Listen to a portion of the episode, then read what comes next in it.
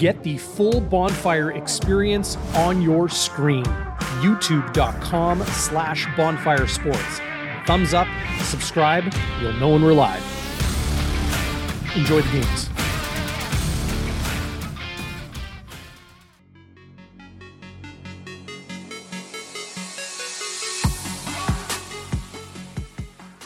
Chris Walby joins me here on Bonfire Sports, looking ahead to the 109th Grey Cup on Sunday.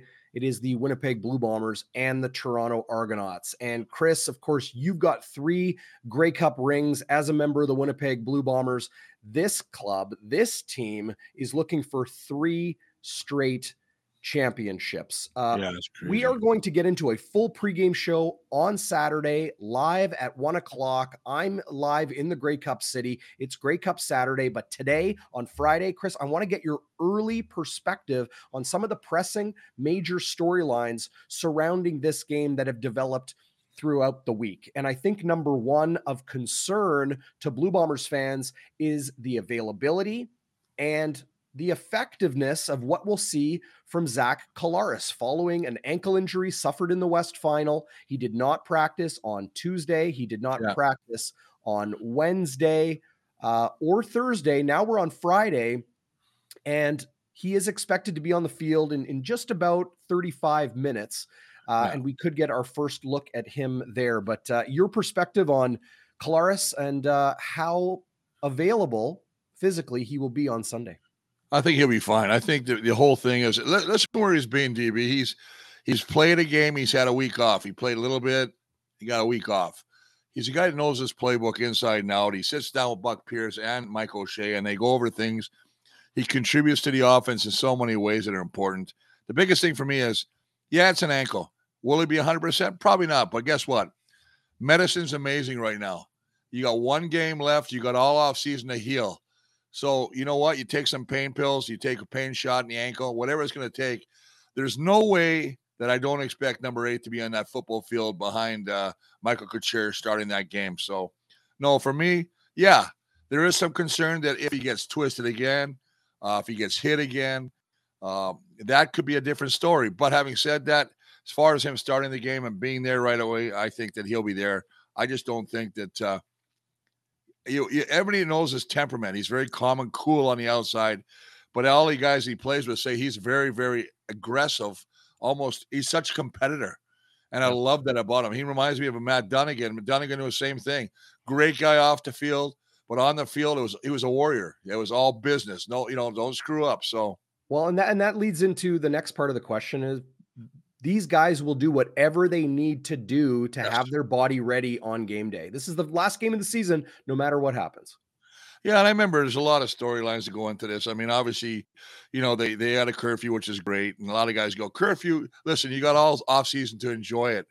This is one of those things where you got to sacrifice a little bit. It's tough. Listen, people don't understand this. You're bringing your family in. I saw Stanley Bryant, you know, with his son. I see a lot of guys bringing their, you know, uh, uh Bethel McLeod Thompson. Uh, uh, you know, he basically has got, you know, his daughter there. I mean, so I mean, these guys, it, it's tough because it's not a normal week. You don't get to go home and maybe isolate yourself and get ready. You're always with the family you're pressed to do so many functions. You know, you got interviews, you got the, you've got to be uh, ready, you've got to go and have the team breakfast, you got media shoving a mic everywhere, you have a whole orifice in your body. It's just crazy. So, you know, I'm sorry, I love that, but that's the way it was. I you get tired of it. And I mean, I know that the guys are loving it. They get a lot of attention and stuff like that. But it's a very difficult thing, more difficult than some people think, because I think everybody thinks the Grey Cup that we do as fans, it's just a big party, which it is. But for the players, they'll party after the game. So, uh, you know, I'm excited for them. And uh, but it's funny, uh, you talk about Zach. I want to go and flip the coin on you here. I want to talk about this other guy that I've been talking about all year. Does not get any respect, and you know I'm talking about the Toronto quarterback, McLeod Bethel Thompson. To me, throws the nicest ball I've seen. I mean, he's got a spiral, it's tight. I would love the way he played in the game that he won just now against Montreal. Uh, no interceptions, protected the football. Now, remember, this team has only met once, July 4th, way back. Personnel's different now.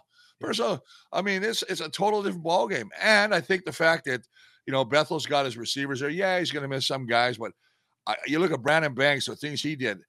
Um, Henoc Muamba, uh, yeah, they're missing, uh, you know, Wynton, uh, the, the linebacker, but they got a bunch of guys. I just think that I like the way this guy plays. The big thing will be, and we'll talk more about this tomorrow, DB. It's such a key protective football. The reason that Toronto lost last time, they lost the turnover battle four to one. Cost them, cost them the game. And they only lost by one point. And now think about this too, boys. Boris Bede misses that extra point.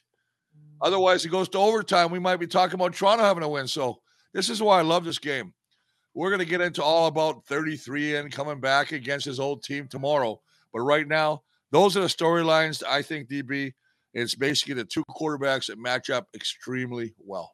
Yeah, they, they most definitely do. And uh, as you mentioned, we will get into full pregame coverage, top to bottom, getting you set for the 109th Grey Cup yeah. on Saturday. We will go live here on Bonfire Sports at one o'clock. I do want to mention our football reporters of Canada here in Regina. We got sponsored by two fantastic breweries. They dropped off some coldies for us. Chris wanted yeah. to uh, highlight a couple of them. Uh, Rebellion Brewery. This is a oh, really love nice, that. Uh, love that can. Buckle up. How about this? Experience Regina beer from Rebellion Brewery. All right, here we got a stack here. Okay. Pile of bones. Also, okay, here's what's okay. Here's what you know. I collect beer cans. To these guys. I collect beers. I like them full though. You're gonna have to. Hey, DB, that's there's your mission for me, brother. You got to bring me some beer back. I'll do what I, I can. don't want a ton of one. I just like one of each kind, like that. Oh, look at that bunny hug. Oh, I like that, man. I, I, you know what? And that it's all microbreweries that I'm seeing right here. It is, which but is big great. Shout out to them and, and thanks for Absolutely. keeping us hydrated during the week. We need to get a microbrewery on our side uh, when we do this game. Uh, you know, do our broadcast. Oh, we will. We, we will. will. next year. Will. Next year. We'll be we'll, telling uh, you about Shannon's we'll Irish sure where you can go take in the game on Sunday uh, back in Winnipeg if you're not here in Regina. Uh, great spot to be, but we'll get into a lot more, yeah. uh, including that tomorrow on game day Winnipeg. Be sure to join us then. Chris, appreciate your time. I'm Thank doing you, the buddy. best I can to sleep and eat and get everything I can done uh, with a hectic week here, but there is so much more coming to Bonfire Sports. Amen. So keep it locked. We've got you covered uh, top to bottom. Um, final thought from you, Chris, uh, with game day uh, pregame tomorrow uh, and the game 48 hours away. Like, like what kind of feelings are you having? Um, you know, now now that you're a retired player, a retired legend, uh, you know, with with the game just a, a couple days away, and and this franchise looking to make history with a potential three-peat. Well, I think I'll just say this. I think it's it's fantastic. Uh, I think I'm just going to end it with this because we're going to get into the, uh, everybody tomorrow. I just like to extend my congratulations to all the guys that were up for awards yesterday, the winners and the guys that were runner ups. Because listen, there's no losers in this category. I've been a runner up a couple times as well. Uh, but I gotta give you know kudos to the Bombers and and especially the head guy, Mike O'Shea. I thought he was very eloquent at the podium, talking about family, the importance uh, of it, and you know all the guys that won. But uh, kudos to the Bombers, and I know that's the thing you want to have. You want to kind of say awards are great but the hardware is better. And that's the big thing they're going after. So I'm just going to leave it at that. I'll get into this more with you tomorrow, DB, and we'll really wrap it up. Yeah, it's going to be a great one. We will see you then. Keep it locked here to Bonfire Sports Amen. and bonfiresports.ca. Uh, and we will see you again ahead of the 109th Grey Cup here in Regina.